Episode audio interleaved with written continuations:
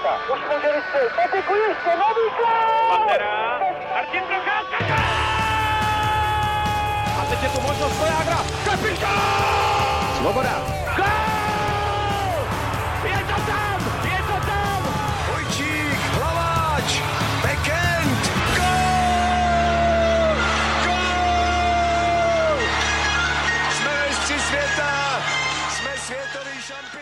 Hezký den. Vedení NHL se přiblížilo cíli dohrát sezónu a po vydání nového hracího formátu playoff se zdá, že se mu to i povede. Vítejte u dalšího dílu Hokej Focus podcastu, který se po vynucené pauze zaměří na dění v zámoří. Jaká pozitiva a negativa v sobě skýtá nový formát playoff pro 24 týmů a je vůbec spravedlivý? Co přineslo předčasné ukončení základní části nejen z českého pohledu? Kromě toho se můžete těšit taky na analýzy sérií a vyhlídky konkrétních týmů. A nejenom o těchto tématech budou diskutovat redaktor CNN Prima News Martin Tomajdes. Ahoj. Ahoj, dobrý den. Je tu taky novinář Matěj Hejda. Ahoj. Ahoj. A nechybí Tomáš Randa z webu čtsport.cz. Ahoj. Od mikrofonu zdraví Ondřej Nováček. Komisionář NHL Gary Batman oznámil ukončení základní části a zároveň zveřejnil nový hrací formát playoff, který se bude týkat 24 nejlepších týmů podle procentuálního bodového zisku v sezóně. Konkrétně se tedy jedná o nejlepší 12 východu a západu. Ještě než se dostaneme k podrobnostem, tak je na místě nový formát nejprve představit, co Tomáši ty jednotlivé týmy čeká. Tak já začnu nejdřív tím časovým harmonogramem a potom uh, přejdu konkrétně k tomu systému samotnému. Uh, hráči teď uh, mohou začátkem června začít trénovat v těch dobrovolných trénincích uh, v malých skupinkách.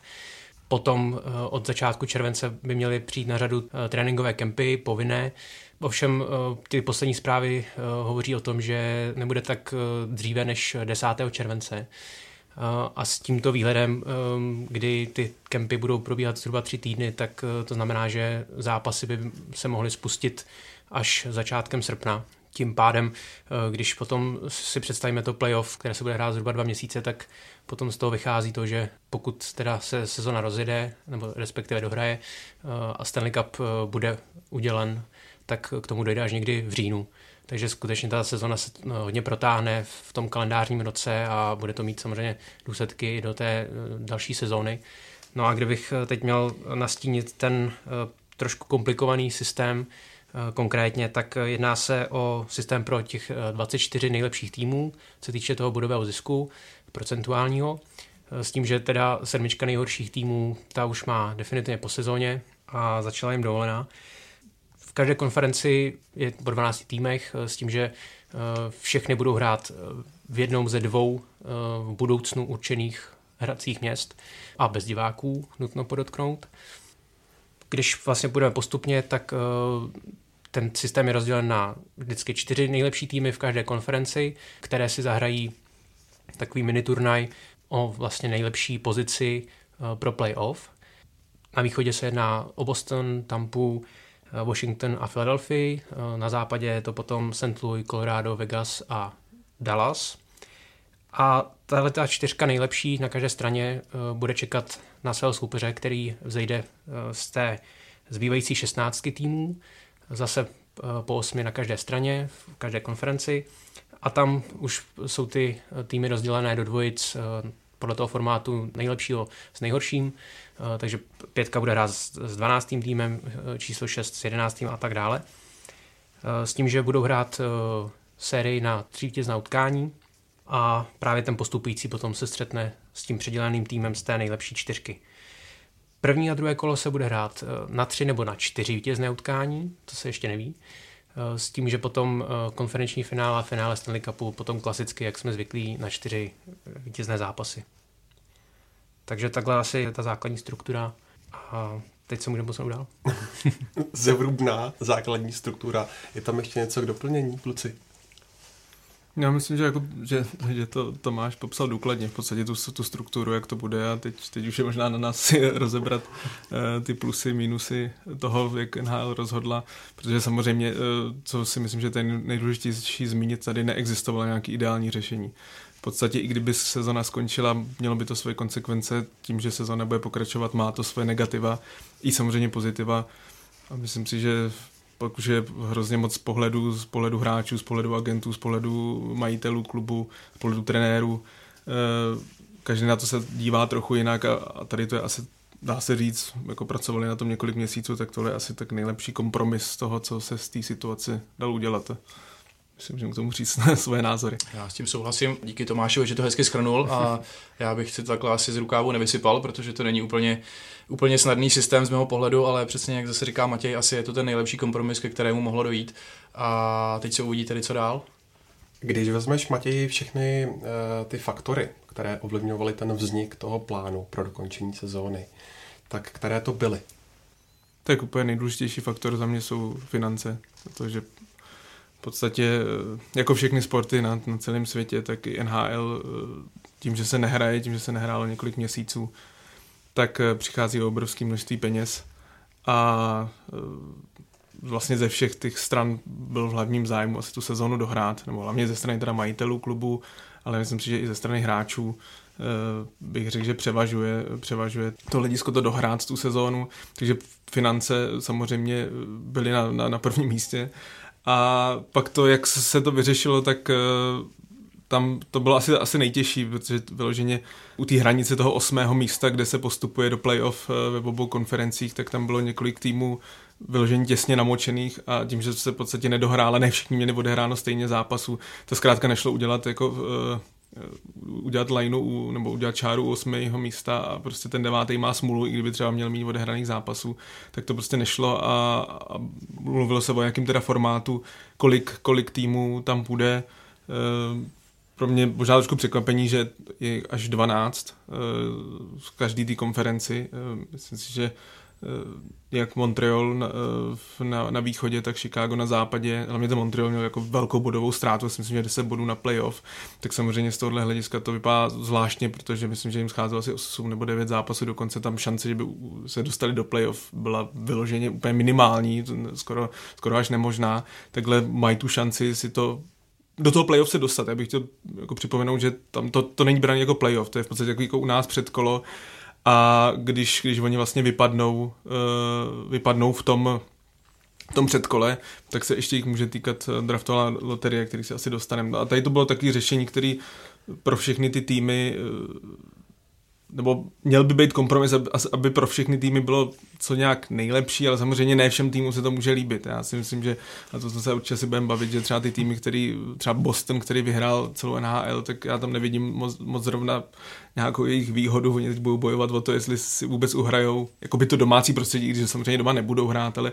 ale že si uh, uhrajou to, to, to nejvyšší postavení na východě, při tom, co jako uhráli v základní části, nebo v té části, která se dohrála, takže je to takový kompromis, ne, ne, jak jsem říkal na začátku. Prostě tam nebylo ideální řešení pro všechny strany. Prostě někdo musel ustoupit, někde, někdo troš, trošku získal, někdo trošku, trošku ztratil, ale nevím, jestli tam jako tým, který by vyloženě nějak extrémně utrpěl, kromě možná ten Boston mě tak napadá, že ten fakt asi nic nezískal. Souhlasím. Eh, já bych jenom doplnil, že Vlastně Matěj to zmínil na začátku, že tam od začátku byla snaha tu sezonu dohrát. Pořád v těch prohlášeních od Garyho Batmana zaznívalo, že chtějí sezonu dohrát a hlavně chtějí udělat Stanley Cup. Už nechtěli dopustit eh, znova tu sezónu 2004-2005, kdy kvůli výluce, která zabrala celou sezonu, tak eh, se poprvé v historii neudělal Stanley Cup v tom daném ročníku. Takže to byla hlavní motivace a myslím si, že tím, jak eh, čas víc a víc plynul a pořád se oddalovalo to, to definitivní ukončení sezóny, to předčasné, tak eh, bylo tím jasnější, že ta, ta vůle dohrát sezónu je, je větší a větší a, a vlastně můžeme si to všimnout i v basketbalové NBA, která vlastně postupuje úplně podobně. Také neudělali tlustou čáru za tou sezónou, trpělivě čekali na možnosti a teď se schyluje k tomu dohrání podobně jako v NHL. Ono to samozřejmě jako hezky vypadá, Gary Batman to krásně prezentuje a hlavně to prohlášení po tom jakoby obnoveném restartu. Eh, děláme to pro fanoušky, fanoušci hrozně chtěli, abychom hráli a tak dále a tak dále. Je to uh, krásné gesto, ale samozřejmě už z toho je hodně cítit, že to je takové hodně americké. Eh, jde samozřejmě o peníze, eh, primárně jenom o ty peníze, o ty televizní práva a vlastně ztracená sezóna by neznamenala jednu miliardu, ale několik miliard ztrátů a to je to vlastně oč jde. A je to, je to tak trošku cítit eh, vlastně na všech těch, na všech těch výrocích okolo mám takové informace, že někteří hokejisté vyloženě byli tlačeni do toho, aby říkali, my chceme dohrát, my chceme hrát a tak dále, tak dále. Není to pravda, ne každý chce tu sezonu dohrát. A já tady v tomhle tom názoru třeba půjdu trošku proti proudu, já bych byl taky radši, kdyby se nehrálo. Nejsem si jistý, jak to teď vlastně bude vypadat a celá ta sezóna bude bude to vlastně naprosto nevyspytatelné a ten, kdo to vyhraje, nevím, jestli pro mě bude mít to udělení Stanley Cupu takovou hodnotu jako v klasické sezóně. Když se bavíme v podstatě o těch negativech, já teda jsem v podstatě stejného názoru jako Martin. Já jsem taky si od začátku přál, aby se ta sezona nedohrála. Myslím si, že eh, vidíme to teď už třeba v České fotbalové lize, jak vypadá ty zápasy bez diváku a já jsem 100% přesvědčený, že v playoff eh, NHL, eh, zvláště pak v konferenčním finále a ve finále Stanley Cupu, že to bude prostě strašně smutný pohled. Já, já jako pořád je to hokej, pořád je to ten hokej největší kvality, ale Myslím si, že to třeba už jenom to udílení Stanley Cupu, kdy bude v podstatě prázdný stadion nebo prázdná arena, je, na mě to působí dost smutně a ještě je tam ta věc, že vlastně víme tím, tím, tím rozvrhem, že se teda bude končit, a to ještě ne, teda nevíme to na 100%, že bude končit nejdřív na, na začátku října, tak, eh, tak to samozřejmě extrémně naruší tu další sezonu, což bylo takový, že jsem jakoby, radši bych obětoval tu jednu a, a pak to běželo Eh, běželo dál, ale tam si myslím, že je strašně důležitý zmínit a zase jde o peníze, je to, že prostě NHL má tendence k tomu, nebo jsou zprávy kvůli právě televizním právům a tak, že by chtěla v budoucnu ten start eh, základní části posunout na pozdější datum, nezačínat někdy začátkem října, ale klidně začínat někdy v prosinci, možná i začátkem ledna, kdy vlastně skončí sezóna NFL, nebo pak už teda běží jenom playoff, protože hlavně, eh, hlavně v Americe tím týmům jde, jde o tu sledovanost, eh, o, o návštěvnost, ta, tam prostě v konkurenci amerického fotbalu, v konkurenci uh, univerzitních sportů, uh, i high school sportů, tak, uh, tak to hrozně NHL snižuje tu sledovanost a, a ona by se chtěla, myslím, že NBA má podobný podobný názor nebo podobný pohled, ale u NHL podle mě tím, že hokej je v podstatě jako pořád v Americe třetí, čtvrtý sport, tak tak ty tendence jsou se, se nějak odprostit od toho, od toho podzimu, takže mě by vůbec nepřekvapilo, kdyby samozřejmě ta příští sezona začala v lednu, ale aby další sezony nezačaly kolem prosince až, až ledna. Vůbec by to pro mě nebylo překvapení. A pak samozřejmě se bavíme o tom, že by se playoff hrálo v létě a já nevím, no, mě se prostě pro mě hokej je, hokej je zimní sport a mně se líbí, že, že jako se do toho května, června, že se dohraje. A ještě co je důležité pro naše posluchače je, co to znamená. Samozřejmě pak by nebyli hráči NHL na mistrovství světa, protože já se nedokážu představit, že by se mistrovství světa uh, posouval termín. Tam je to prostě tradičně, to bude v květnu. Je pravda, že teď se posunul. Teď se posunul, teď se posunul, ale myslím si, že to bude z dlouhodobého hlediska znamenat, že hráči NHL nebudou na mistrovství světa. Jak vás tady tak poslouchám, tak spíš u vás asi převažují negativa. Ale dá se to nějak kvantifikovat, eh, jestli jsou spíš eh, víc eh, ty mínusy anebo ty plusy? Tak plus samozřejmě je, že uvidíme hokej. To je super, je to paráda, ačkoliv my jsme si tady do toho opřeli a mně se ten systém, nebo systém, mně se ta vidina toho hokeje v létě taky úplně dvakrát nelíbí. E, možná to bude příjemná náhrada tady za, za tyhle strápený měsíce, protože pro mě duben, květen nebo červen bez bez Stanley Cupu je úplně neštěstí a, připomíná mi to ty deprese z těch dob, kdy byla výluka, kdy jsem vyloženě trpěl a myslím si, že kromě těch fanoušků těch sedmi klubů, kteří vlastně nepostupují, eh, se každý může těšit, protože to, co teď uvidíme, bude něco, co jsme neviděli ještě nikdy předtím. Bude to, eh, může vyhrát vlastně každý klub Boston i Tampa, i všechny tyhle týmy, které byly nahoře, najednou ztrácí tu svoji výhodu nejenom tím, že nebudou mít pravděpodobně domácí let, ale, ale i to, že nikdo neví, v jaké formě se vlastně hráči, kteří dva měsíce nic nedělali, vrátí zase do hry. Což znamená, že klidně tým z nějakého 20. místa se může vyšvihnout a vyjet vlastně až úplně nahoru. Takže výhoda je, bude hokej a můžeme čekat takřka, takřka úplně naprosto cokoliv. A zapojí se víc týmů, to znamená, uvidíme, uvidíme slušné množství já doufám, že dobrých zápasů. Samozřejmě bude taky záležet na tom, jaká budou pravidla, jestli hráči nebudou tlačeni k tomu, aby se vyhybali osobním soubojům, nebo jak já jsem četl některé ty návrhy, aby se vyhybali strkanicím po odpískání a tak dále, což si popravdě neumím představit, když se budou hrát ty, nebo by se měly hrát ty nejvypětější zápasy sezóny a představa, že tam v tom nebudou žádné emoce, už teď jich bude podstatně méně, když tam nebudou žádní fanoušci a nikdo nebude bučit ani pískat, ani fandit. Takže na to jsem hodně zvědav. A další věc, tu byl to tuším Rod Brandamore, trenér Caroliny, který právě zmínil to, proč tedy oni vlastně těch 70 zápasů tam uh, se dřeli a makali a tak dále, když teď vlastně se i týmy, které mají výrazně méně bodů a nebudou mít vlastně tu výhodu toho domácího ledu, ani vlastně můžou dostat tak daleko, co oni. Hmm. Já souhlasím, že ta negativa převažují. Co se týče těch pozitiv, tak uh, tam právě se na to dá nahlížet uh, dvěma způsoby. To takzvané rozšířené playoff s tím předkolem právě přináší více týmů do hry. Bude určitě zábavnější sledovat 24 týmů, jak se perou o Stanley Cup, než, než tu klasickou 16. Na druhou stranu právě dá se to vnímat i tak, že půjde o, určité rozvolnění té nejvyšší kvality. Už, už to nebude playoff těch nejlepších týmů, těch 16 nejlepších týmů, ta lepší polovina ligy, ale vlastně nějaké dvě třetiny nebo i víc vlastně. Protože jak už vlastně Matěj naznačil, tak Montreal, který byl 24. s velkou ztrátou na playoff, tak klidně se může stát teoreticky, je to možné, že dojde až ke Stanley Cupu, což by se za normální okolností nestalo. Ale jsme zpátky u toho, že jsme v té bezprecedentní situaci a, a tady prostě muselo dojít nějakým kompromisům a koncenzu a tohle je výsledek. Co se týče těch negativ, tam je určitě zajímavé ještě zmínit tu sedmičku těch odpadlíků, těch nejhorších týmů. Ta bude bez hokeje až, až prostě někdy do, do prosince, kdy začne nová sezóna. Přesně tak, takže samozřejmě nabízí se nějaké uh, exibiční zápasy, přáteláky a podobně, ale to není prostě ten, ten pravý zápas, uh, který vám dá jenom prostě ta, ta základní část nebo ta, ta soutěž. Uh, takže ti se budou muset nějakým způsobem udržovat sami, uh, takže fakt tři čtvrtě roku budou, budou bez pořádného zápasu.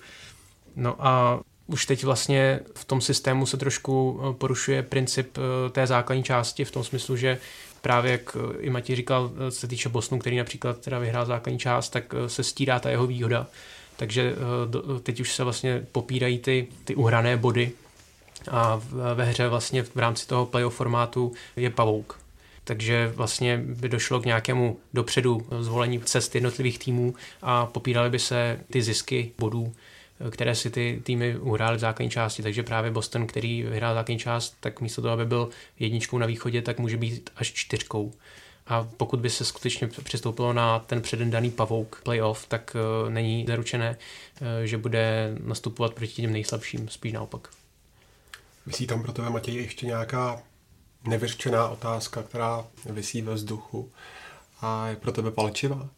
Hmm, pro mě, a to zase budeme bavit, bavit do další kapitole podcastu, jako v draftu na mě, mě pro mě je strašně zvláštní to, že e, vlastně to, to v tom předkole ten tým, co vypadne, tak, tak se vrací jakoby do loterie, do loterie a pokud v té loterii, která bude na konci června, nebudou obsazený první tři místa, tak má samozřejmě šanci se ještě dostat a klidně získat, a i když je ta, ty procentuální šance je vyloženě malá, ale má šanci i mít první, první kolo draftu. A teď si zase představme z toho trochu druhého pohledu, že tým jako Edmonton nebo, nebo Pittsburgh, který byli ve svých konferencích na pátém místě, a patří k nejlepším, nebo jedním nejlepším, Pittsburgh, myslím, sedmý celek celý NHL, tak má v podstatě, kdyby náhodou s tím Montrealem vypadl, tak má šanci na jedničku draftu. A to mi přijde prostě naprosto šílený, protože co je na amerických sportech skvělý, je to, že eh, tím draftovým systémem, a samozřejmě to přispívá hodně i, i, i platový strop, tak eh, má za následek to, že by ta liga měla být vyrovnaná, že ty týmy, když máte dva, tři roky špatný, tak máte šanci díky draftům se zase dostat nahoru. A představa, že tým, který patřil jako nejlepším, aby měl nakonec jedničku draftu, ta šance je úplně minimální, ale může se to stát, jako není to, není to vyloučené, tak to je pro mě taková věc, která, kterou moc, moc nechápu a přiznám se, že by mi daleko dalo větší smysl, kdyby prostě měli šanci jenom těch sedm týmů, protože oni fakt opravdu nic jiného nezískají. Oni, oni nebudou vlastně do prosince až do ledna hrát hokej. A aspoň takhle, že by měli tu jistotu, že si rozeberou těch prvních sedm míst a ty ostatní, co hrajou playoff, eh, tak už, eh, tak už v té loterii nebudou mít šanci. To je pro mě takový, takový zvláštní, zvláštní řešení. No, ještě eh, samozřejmě nabízí se potom i to, co se stane, když nějaký hráč bude pozitivně testován eh, na koronavirus. Eh, jak, jak se k tomu bude přistupovat, jestli půjde celý tým do karantény, jestli se bude dohrát jenom teda bez něj, jak tím budou týmy jednotlivé postiženy potom v tom playoff. Takže tady se se nabízí otázka toho přístupu, protože si myslím, že jako onemocnění tohoto typu je trošku něco jiného jako zranění při zápase. Hmm. Na tom se asi shodneme. Takže tady může dojít k znevýhodnění určitých eh, hmm. týmů, hráčů a podobně. Mně asi nejvíc na tom se mi nelíbí právě ta dlouhá pauza uh, před tím playoff, uh, kdy zejména teda starší hráči se budou rozjíždět pomalej. Takže tady zase bych možná hmm. trošku zvýhodňoval uh, ty týmy s těmi mladšími hráči, zejména teda ty týmy, kde mladší hráči dominují právě jako třeba Edmonton, ten může mít uh, určitou uh, výhodu v tomhle ohledu. A mezi ty největší otázky pořád teda patří to, kde se teda bude hrát. To ještě není dané a hlavně teda kdy. A zároveň není jasné, jestli se bude třeba hrát v kanadských městech, protože tam jsou zase bezpečnostní a, a, a protiepidemické podmínky daleko přísnější než ve Spojených státech, takže těch neznámých je, je pořád celá řada, takže uvidíme. Matěj už nakousl draft, tomu se budeme blíž věnovat v jednom z příštích podcastů podle data konání. Loterie však přijde na řadu už na konci června a taky tam má svá úskalí, tak nám je prosím popiš, Tomáši. No, podobně jako ten hrací formát, tak i tady to je docela složitá záležitost. Tady určitě uh, zajímavé to, že uh, počítá se se dvěma fázemi, přičemž k té druhé nemusí ani dojít. Eh, aby to bylo teda složitější. Eh, ta první fáze bude ještě vlastně před startem toho předkola 26. června, přičemž potom ta druhá fáze by měla být eh, po předkole. Když teda budu konkrétní, tak cílem té loterie je určit první tři volby draftu. A to postupně, kdy se bude dát první, druhá a třetí volba zvlášť. Bude se to týkat 15 eh, takzvaných neúspěšných týmů, je to teda ta sedmička nejhorších a eh, ta osmička, která vypadne z předkola. A právě tady ta 15 se teda bude ucházet o ty tři volby. Eh, s tím, že teda pokud volbu jakoukoliv vyhraje tým z té sedmičky nejhorších, tak ta volba mu zůstane. Může se stát, že všechny tři volby připadnou třem z těch sedmi týmů a v tom případě se druhá eh, fáze konat nebude. Ale v případě, kdy jednu z těchto tří voleb získá jakýkoliv tým z té eh, osmičky vypadnuvších, tak eh, ta osmička vlastně v vlastní loterii porve o konkrétní volbu. Tam vlastně potom bude ta osmička proti sobě, každý bude mít přesně 12,5% šanci na tu konkrétní volbu. Samozřejmě zvýhodněny jsou ty, ty týmy z té sedmičky, v tom smyslu, že mají eh, tu nejvyšší pravděpodobnostní šanci na zisk volby. Detroit jako nejhorší tým má uh, tu pravděpodobnost 18,5%, pak je Ottawa se 13,5% a její druhý pick uh, z 11,5%. Takže takhle na papíře to vypadá, že Detroit by měl získat jedničku, Ottawa potom dvojku a trojku, ale samozřejmě eh, ta loterie je skutečnou loterií a, a může to dopadnout jakkoliv. Co se týče těch, eh, těchto dvou týmů, tak eh, ta dobrá vyhlídka je v tom, že dostanou nejhůř čtvrtou až sedmou pozici. Což je pořád dobré, protože letošní draft bude velice kvalitní a ve hře budou, budou stále kvalitní hráči, ačkoliv plánovaná jednička Alexis Lafreniere eh, je to nejžavější zboží, tak eh, potom i ty další hráči v tom zástupu jsou velice zajímaví eh, pro jednotlivé týmy, takže určitě nepřijdou zkrátka. No i tady se musím zeptat na pozitiva a negativa, Matěj, tak jaká jsou a co třeba pro tebe převládá? No, spíš ten, ten pohled je spíš ten negativní, jak jsem říkal, že mi přijde hodně šílený, že tým, eh, který patřil k nejlepším týmům NHL, tak by měl šanci získat získat to, to, ten první pick eh, a největší hvězdu draftu. To si myslím, že je, je hodně zvláštní. Já jsem trochu čekal zkrátka, že se to vrátí k té loterii, co bývalo před třema, čtyřmi a více lety, kdy, kdy v podstatě to mělo jen těch posledních pět týmů a myslím si, že to se převede, že to udělá jakoby na těch sedm a, a, těch sedm týmů se popere a že ty týmy, co hold, prostě jsou v tom playoff nebo v předkole, ale tam zase hrozilo to, že ty týmy, které jsou v tom předkole a tu šanci, že jsou hůř postavený, nebo ne hůř postavený, ale byli byli horší, takže se dá třeba předpokládat, že by Chicago prohrál s Edmontonem a tak, takže budou naštvaní, že nemají šanci v té loterii, protože takhle by měli, by byli na devátém místě, tak mají samozřejmě šanci se dostat. Zrovna Chicago se to loni povedlo, že byli, myslím, že asi 11. nejhorší a brali top 3 takže tam jako nešlo úplně uspokojit zase všechny ty, všechny ty strany. Eh, samozřejmě asi nejhorší je to pro Detroit, který mu se snížila ta, ta šance, protože byla daleko vyšší tím, že byl nejhorší tým, takhle ta šance jako 18% to zase není tolik. Takže se může samozřejmě stát, že pro fanoušky Red Wings, který už se jako kupovali asi drezy Lafreniera, tak, eh, tak najednou, najednou tam skončit nemusí. Nevím, no, jestli tam úplně nějaký pozitiva, pozitiva hledat.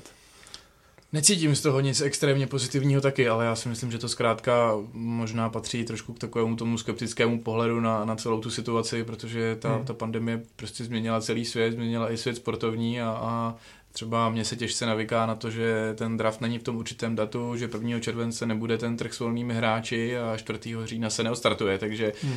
Holci asi musíme zvyknout na to, co je a, a, a doufat, že už to hlavně začne, ať už tohle nemusí vůbec řešit.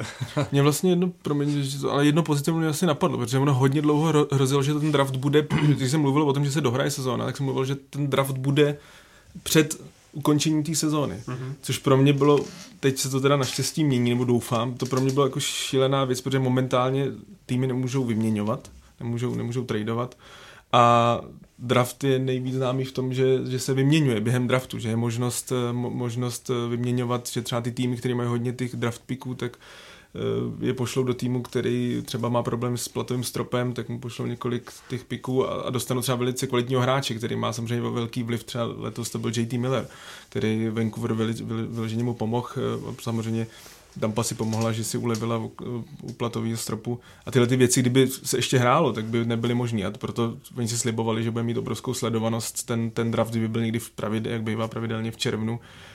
Ale já si myslím, že by to bylo pro, pro jakoby tu strategii některých těch týmů by to bylo strašný mínus, takže v tomhle vidím pozitivum, že že z největší pravděpodobností ten draft bude až po dohrání, nebo aspoň, on se to ještě neví, on se neví ten termín, měla by být ta loterie, ale snad je, co doufám, možná Martin mi to vyvrátí, ale měli snad ty zprávy budou, že až bude ten draft až, až po dohrání, až po dohrání NHL. Já jsem teda jenom zachytil jednu maličkost, že ta sedmička těch týmů, tak ty vlastně mezi sebou už tuhle chvíli můžou měnit. Jo, tak ta sedmička těch týmů, ta která, může. která spadla. Jo, ale ty, ale co hrajou, je, tak... Přesně tak, ale tam je otázka, to já teda teď přesně nevím, jestli už si můžou měnit třeba ty draft picky, hmm. protože to by zase mohlo s tím zamíchat ještě úplně. A je, je to zmatek, no, no je jak... to...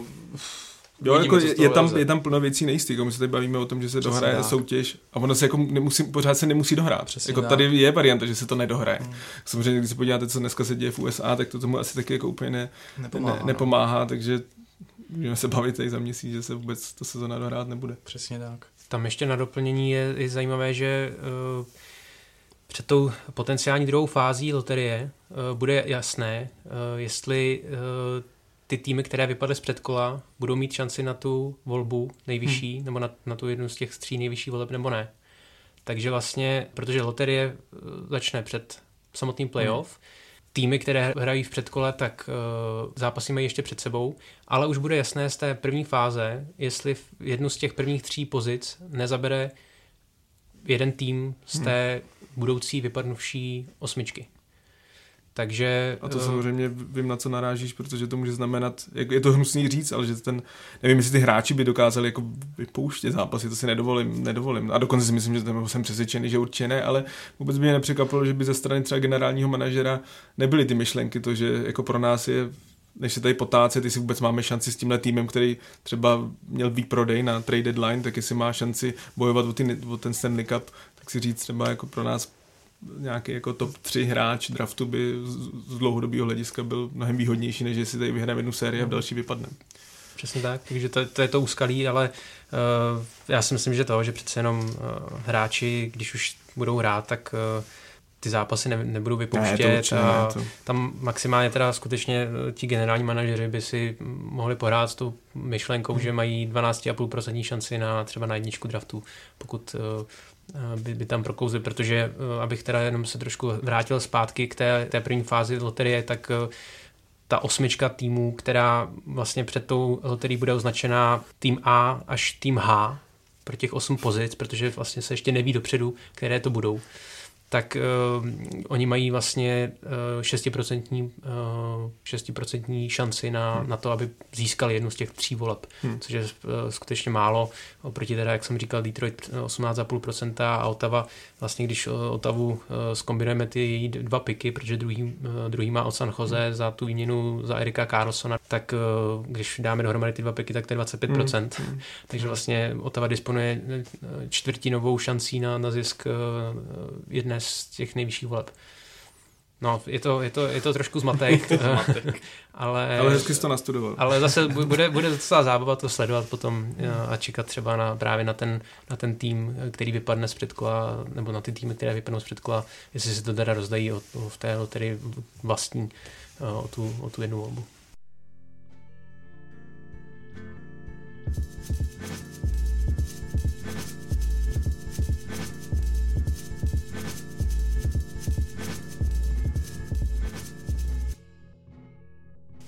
No a musíme se podívat taky na některá česká jména. S koncem základní části se zároveň vyhlásili známí vítězové individuálních i týmových trofejí.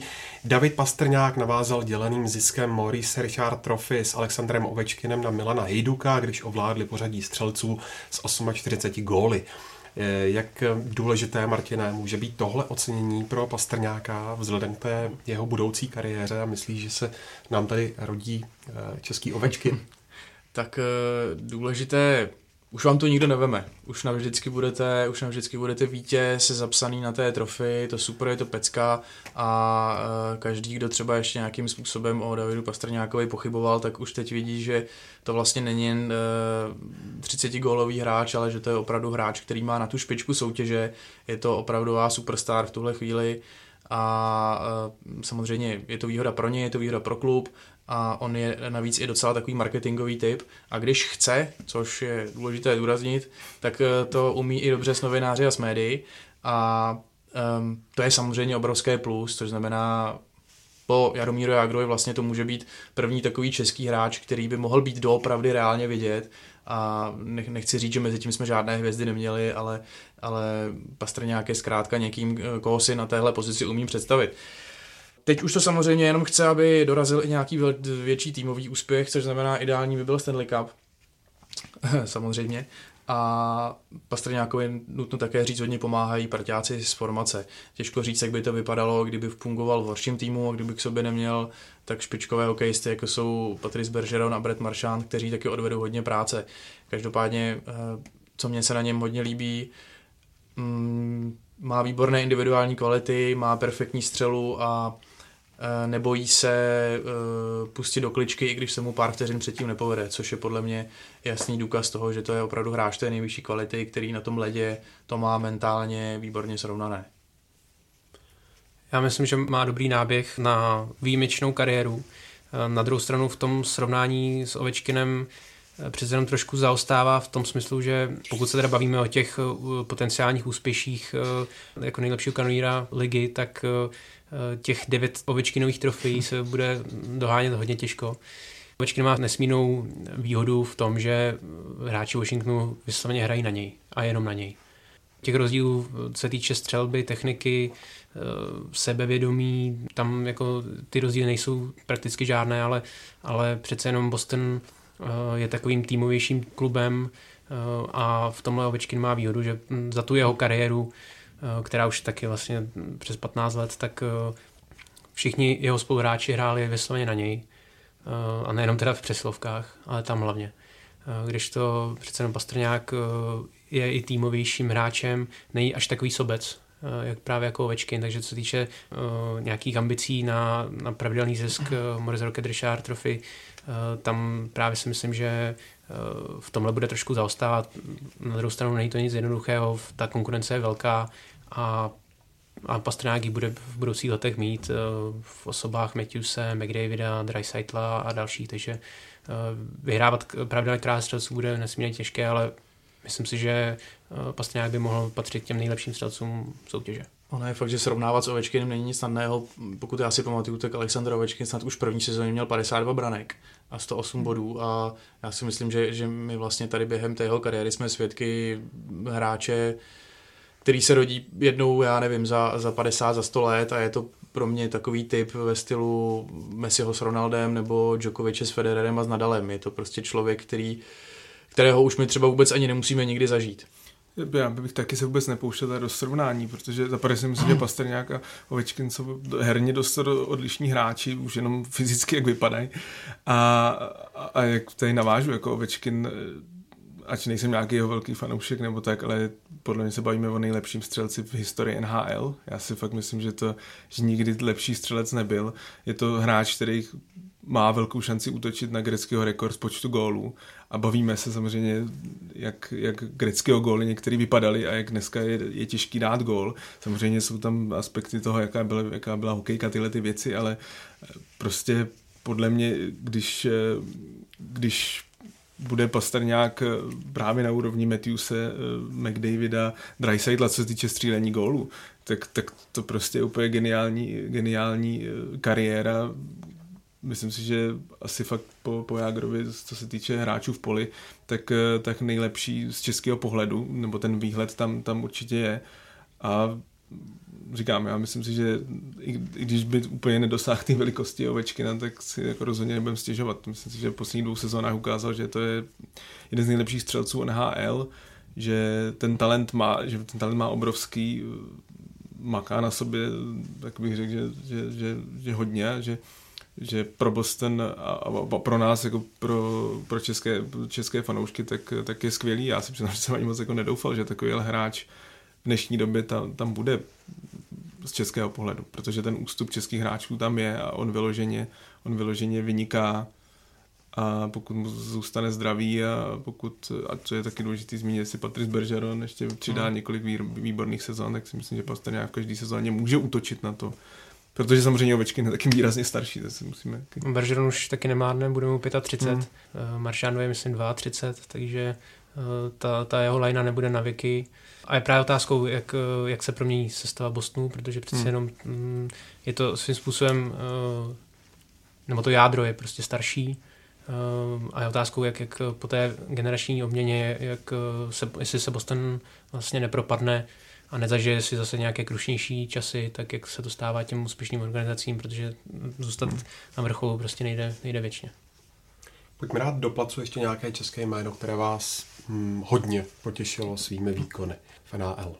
No, asi se shodneme asi Dominik Dominiku Balík, pro mě, to je já asi jsem to už říkal, že pro mě to největší překvapení. Já jsem tohle vůbec nečekal, že až takhle bude skvěle hrát a pro Chicago bude nebude mít lehkou situaci o dlouhodobě udržet, protože prostě 30 gólů se nedává. Ne, dneska už dát 30 gólů v NHL není zase tak snadné a samozřejmě oni taky nemají stolik prostoru. Nebude to Myslím si, že budeš havíč zboží. Určitě, říká. pak náš oblíbenec Pavel Francouz, bez pochyby. o kterém mluvíme pravděpodobně vždycky. Super, super sezóna, výborně se mu to podařilo a vůbec bych se nedivil, kdyby, kdyby Colorado do něj investovalo v budoucnu jako do své golmanské jedničky. Tomu se taky zadařilo. Já bych ještě zmínil nebo eh, vypíchl Jakuba Vránu, protože ten je dost eh, ve stínu Alexandra Ovečkina ve Washingtonu, ale i z něho se rodí poměrně slušný střelec, letos 25 branek, takže eh, také se už pevně etabloval v tom týmu, už to není jenom nějaký hráč do třetí formace, ale je to prostě pravoplatný forward první dvou útoků, hraje přeslovky, má dost prostoru, takže ehm, věřím, že bude ještě, ještě růst hokejově. No a ještě jsem rád uh, také za určitý progres uh, těch uh, nejtalentovanějších hráčů z českého pohledu. Filip Chytil v New Yorku Rangers a hlavně Martin Nečas v Carolině, kteří zdá se, že konečně prorazili, zejména teda mm, Nečasovi vyšla ta sezóna dobře. No a co se týče těch negativ, tak tam z mého pohledu asi je tím největším škraloupem další zraní Tomáše Hertla, hmm. protože jsem si myslel, že už se tím prošel eh, těmi uh, útrapami, ale uh, zase další dlouhá stopka. Jeho výhodou je teda, že příští sezóna se nerozjede dřív, jak prostě na konci tohoto kalendářního roku, takže má čas na rehabilitaci, ale, ale to další zraní kolene prostě už, už je to napováženou a do zbytku kary. Může to, může to zbrzdit. Už teď, teď se zase dostával prostě do, do pozice jednou ze dvou nejdůležitějších eh, útočníků San Jose a tady toho může zase přibrzdit, což eh, by byla velká škoda. No a jak Matěj říkal, tak úbytek českých hráčů v NHL je, je pravidelný každým rokem, takže letos byla nějaká třicítka českých hráčů v zámoří a výhledově zase příští sezónu jich bude o něco méně, protože někteří odešli do KL a podobně, tak je otázkou, kam až se postupně Češi propadnou v tomhle, v tomhle mezinárodním žebříčku. Ještě mě napadají nedávné podpisy mm, dvou hráčů eh, Chalupy a Zohorny v zámoří. Jak to hodnotíte? Eh, podle mě se ukazuje, eh, že týmy, které mají problém s platovým stropem, tak se teď už nebojí sáhnout do Evropy pro hráči, kteří budou levní a kteří se můžou uchytit, podobně jako třeba Dominik Balík. Nechci samozřejmě srovnat přímo Raděma Zohornu, a Matěj Chalupu s Dominikem Kubalíkem, ten si to prošel víc, měl už za svou zahraniční angažma, ale také to byla vlastně sázka trošku do neznáma, takže na Pittsburgh eh, v případě Zohorny a hlavně Chicago v případě Chalupy eh, mají problémy s platným stropem. Je tam určitý tlak na přestavbu eh, týmu, přestavbu kádru, takže za ty, za ty minimální peníze ten risk se jim v tomhle ohledu podle mě vyplatí ale zda se naplno prosadí ehm, do prvního týmu a budou hrát pravidelně, to, to se teprve ukáže, ehm, ať už teda v těch eh, přípravných kempech eh, na novou sezónu, nebo, nebo prostě podle toho, jak se uchytí třeba na farmě, protože tam asi budou začínat a um, samozřejmě záleží potom i na zranění uh, jejich spoluhráčů. Um, zranění spoluhráče vás může dostat do prvního týmu a, a můžete se tam uchytit a, a už tam zůstanete.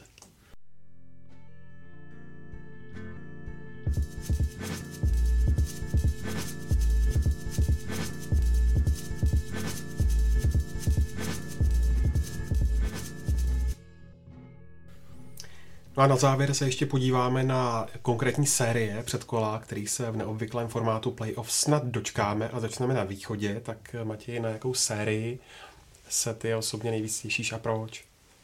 Tak mám eh, dvě. Eh, jedna je z osobního hlediska, protože Montreal se po dvou letech dostal do playoff. Samozřejmě, jak jsme se tady bavili, tak ne úplně asi zaslouženě, ale bude hrát proti Pittsburghu a, a já si myslím, že, eh, nechci to říkat z nějakého fanouškovského hlediska, ale myslím si, že by mě úplně nepřekvapilo, kdyby třeba tam bylo překvapení, protože jsou teda dva faktory. Pittsburgh má dva zranění hráče, Nika Bukesteda a, a Dominika Simona, což si myslím, že je v podstatě asi jediný tým, který má zranění hráče. Že všem týmům se ty hráči budou vracet, eh, protože prostě několik měsíců nehráli hokej.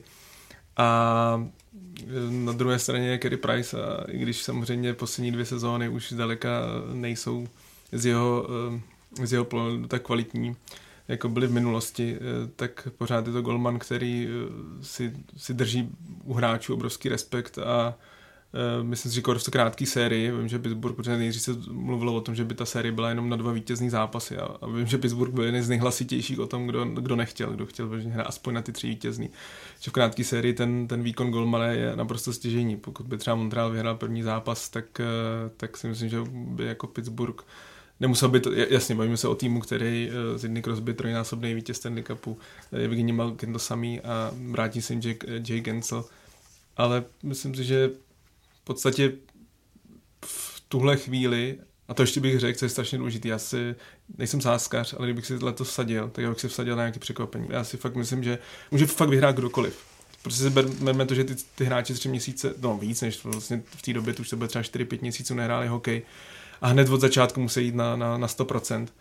A já si myslím, že, že fakt může vyhrát kdokoliv, kdo, jakýkoliv tým může porazit jakýkoliv tým. Myslím si, že bude hodně docházet překvapení, dokonce si myslím, že bude i to nebude vůbec jednoduchý pro ty čtyři týmy, které budou nahoře, protože si myslím, že ty v tom předkole se fakt jako nastartují a oni, i když budou hrát zápasy, které mají nějaký význam, tak ten význam není takový, jako jestli jdete dál nebo, nebo ne. A pak druhá série, a to je takový spíš paradox, Rangers eh, Carolina, kde, kde mě baví ta, ten příběh v tom, že vlastně Rangers mají ten draft pick eh, Caroliny eh, a, a oni vlastně, když je vyřadějí, tak ten, tak ten draft pick bude v loterii a bude, budou díky, moc, díky němu moc získat výborný hráče, takže pro Rangers je tam ta motivace samozřejmě postoupit dál, chcete bojovat o, o Stanley Cup, ale zároveň, zároveň, když vyřadíte svého soupeře, tak on to zajistí ten, ten pick v té loterii. A to se celkově, když se na to dívám, tak já si myslím, že jakoby nejhorší pro ty týmy je vypadnout v tom, v tom, v tom prvním kole playoff, protože když, když vypadnete v předkole, máte šanci ještě na, v té loterii.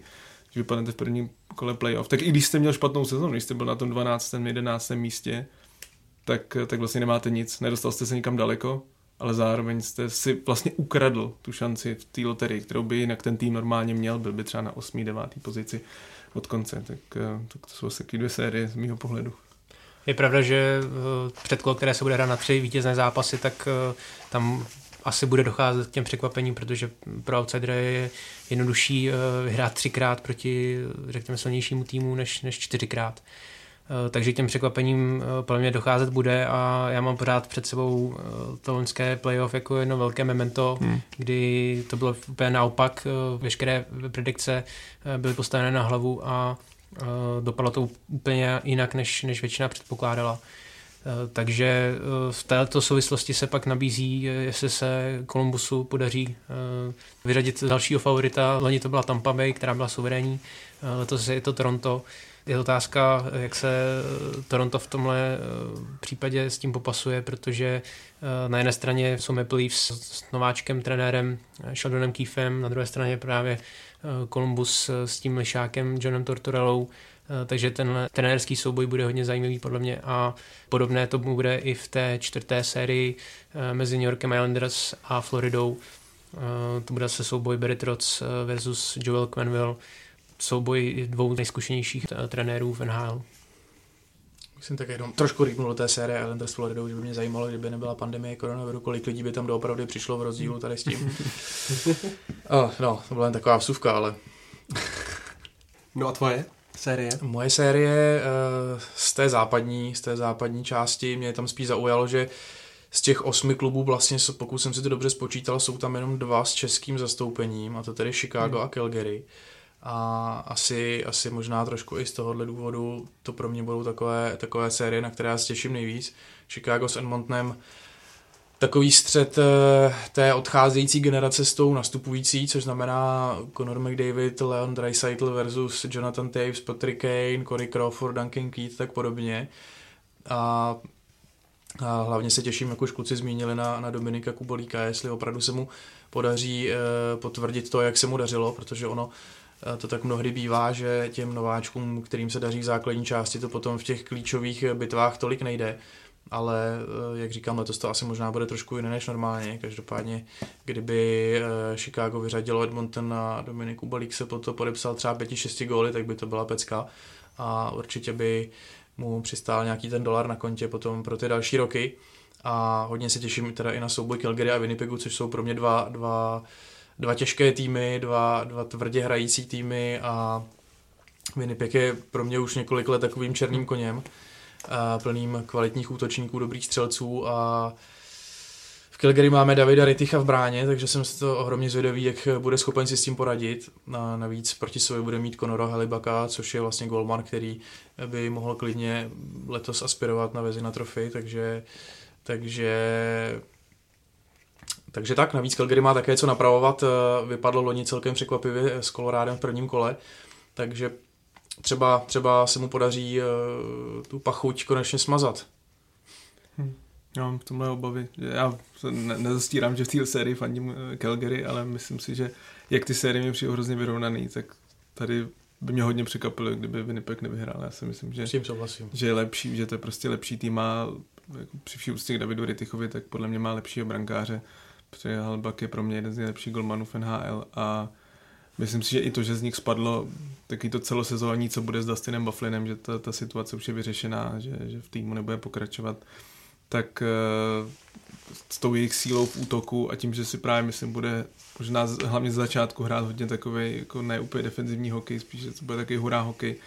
Myslím že Winnipeg je pro mě jeden z týmů, který by mohl i přes svoji extrémně neskušenou obranu, tak eh, že by mohl eh, se dostat i dál, že nejenom, že No a na, naopak Calgary, prostě mi se to říká nerad, ale podle mě to není prostě moc dobrý tým do playoff. Myslím, že loni s Colorádem to pro mě to bylo to, krváceli oči z toho, protože to byla jednoznačná série. Colorado bylo výrazně, výrazně lepší a myslím si, že v Calgary nevím, jestli to úplně něco tak výrazně změnilo, že, že to samozřejmě, jak říkám, může vyhrát dokoliv, prostě to, že se nehrál tak strašně dlouho. Jak pro mě, mě to trošku připomíná ten rok 2005-6, kdy vlastně bylo finále Carolina Edmonton, ta sezona byla taky extrémně ovlivněná tím, že se rok nehrálo, změnily se extrémně pravidla a, a taky tam docházelo jako dost takovým anomálím, že Jonathan Číčů, třeba hráč si o kterým nikdo moc ne, nevěděl, ale nebyl to žádná hvězda, vyhrál krále střelců a i to finále Carolina Edmonton se úplně nečekalo. Tak myslím, že letos by mě nepřekvapilo něco podobného, kdyby, kdyby prostě dva ne úplně nejsilnější týmy se, se dostali až do finále. No, když jsi u toho Edmont... Edmonton, Edmonton znova třeba. Třeba. Právě Edmonton ten má podle mě uh, velkou šanci Mhm, uh, projít jako uh, docela slušně tím playoff, protože když se podíváme, uh, za, za prvé teda v tom předkole hraje se slabším Chicagem, o té uh, potenciální výhodě těch mladších hráčů jsem tady mluvil Hmm. a potom vlastně vítěz tohoto duelu, tedy pokud teda se bavíme o Edmontonu, tak by šel na čtyřku v tom playoff a buď teda to bude čtvrtý tým bodově z té elitní čtyřky, anebo to bude podle prostě nasazení do pouka, hmm. ale ve chvíli, kdy, kdy ten mini turnaj nejlepší čtyř týmů dopadne eh, tak nějak eh, podle papírových předpokladů, tak eh, čtyřka by třeba byla Philadelphia, protože předpokládám, že Boston, Washington a Tampa budou nad její síly, tak potom Edmonton může jít přes Philadelphia. Může to, může to být konečně jejich rok a můž- můžou konečně prorazit tak, jak se to od nich už očekává ty poslední sezóny, protože Hmm. mají skutečně dvě megastar a uh, už, už je tak trošku čas, aby, aby Edmonton se vrátil trošku tu slávu. Nebo i on, on prohraje s Chicagem a pak vyhraje první, eh, první, eh, první výběr v draftu a bude mít další jedničku. A budou všichni naštvaný. Šest, šestou za poslední Další 10 let. Tak jo, tak z tohoto dílu Hokej Focus podcastu je to všechno. Martine, Mati a Tomé, moc krát díky za vaše komentáře a predikce. Díky. Díky, za díky, pozvání. moc. Díky moc. A děkujeme taky vám, že nás posloucháte. Tenhle, ale i další podcasty jsou na webu čtsport.cz a nebo na Soundcloudu, v iTunes, YouTube i Spotify. A taky budeme moc rádi, když eh, pro tenhle podcast budete hlasovat v anketě podcast roku na adrese podcastroku.cz. Tak se mějte hezky.